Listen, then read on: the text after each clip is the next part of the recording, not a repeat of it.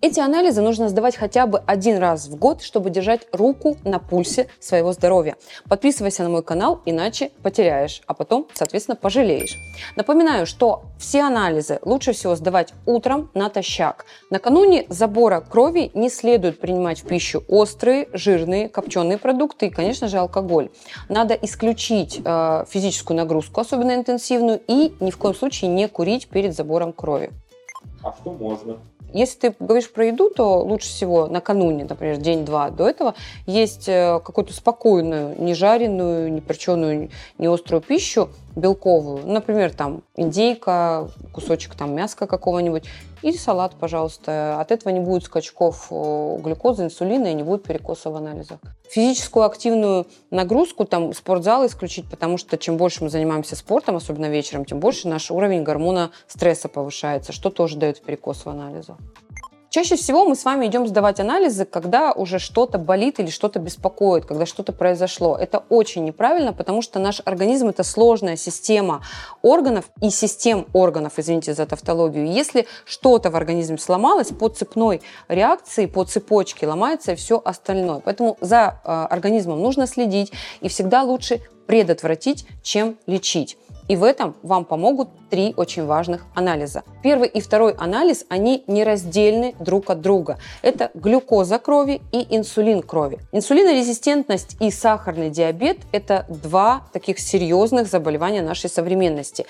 Такие сложные слова, но инсулинорезистентность, по сути, это очень высокий уровень инсулина в нашей крови, а сахарный диабет – это очень высокий уровень глюкозы и или инсулина. Так вот, это два серьезных заболевания нашей с вами реальности, которые на самом деле портят жизни, качество жизни очень многим людям, миллионам людей. И чтобы не бояться этих сложных заболеваний, сложных состояний, я рекомендую сдавать и контролировать эти показатели ежегодно. Честно сказать, инсулинорезистентность, то есть высокий уровень инсулина, лежит в основе очень многих заболеваний, таких как поликистоз яичников, каждая вторая женщина знает, что это такое, эндометриоз матки, миома матки, фиброзно-кистозная мастопатия, преждевременное старение организма, преждевременный ранний климакс. И вообще, в принципе, чем выше уровень инсулина в нашей крови и у мужчин, и у женщин, тем больше изнашивается наш организм и тем быстрее он стареет. Не говоря уже о том, что чем больше инсулина, тем больше лишнего веса. И люди, которые страдают инсулинорезистентностью, вот этим сложным заболеваниям, они очень быстро набирают вес из разряда, когда пациенты говорят, я за месяц набрала 10 килограмм. Это вот как раз-таки благодаря инсулину.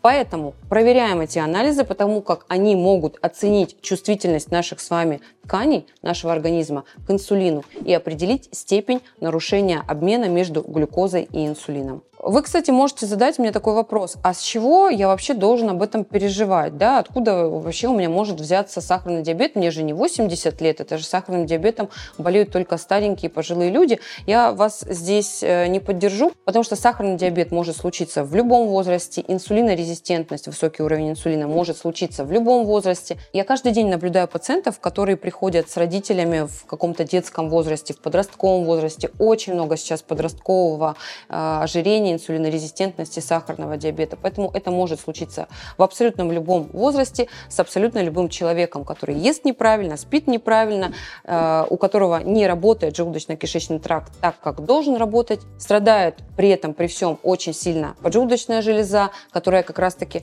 выделяет инсулин и контролирует уровень глюкозы в нашей с вами крови. И о том, как сохранить здоровье желудочно-кишечного тракта, как позаботиться о своей поджелудочной железе, как выбрать для себя продукты, которые не будут повышать глюкозу и инсулин, я рассказываю на своем бесплатном вебинаре о здоровье желудочно-кишечного тракта. Ссылку на вебинар я оставлю в описании к этому видео.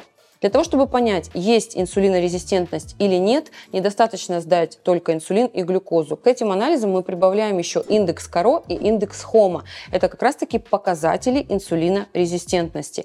Индекс КОРО должен быть не ниже 0,33, а индекс ХОМА не выше 2,86. сколько должен быть инсулин в ваших анализах.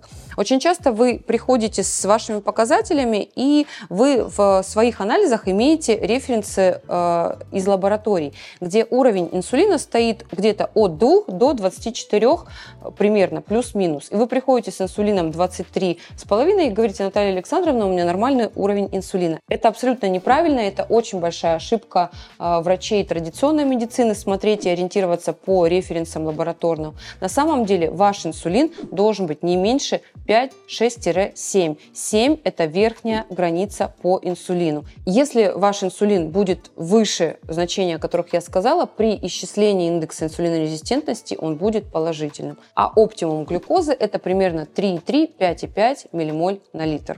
И следующий такой простой, но очень важный анализ – это общий анализ крови. Он покажет изменения в процессах, которые происходят в нашем с вами организме.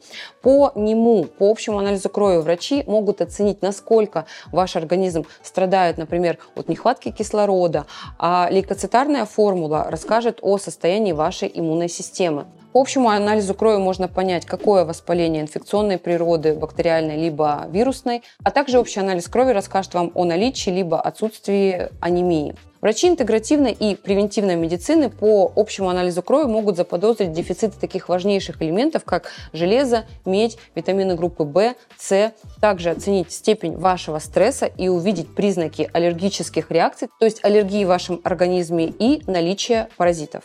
Мы сегодня с вами поговорили о 3 самых необходимых анализах, но их очень много.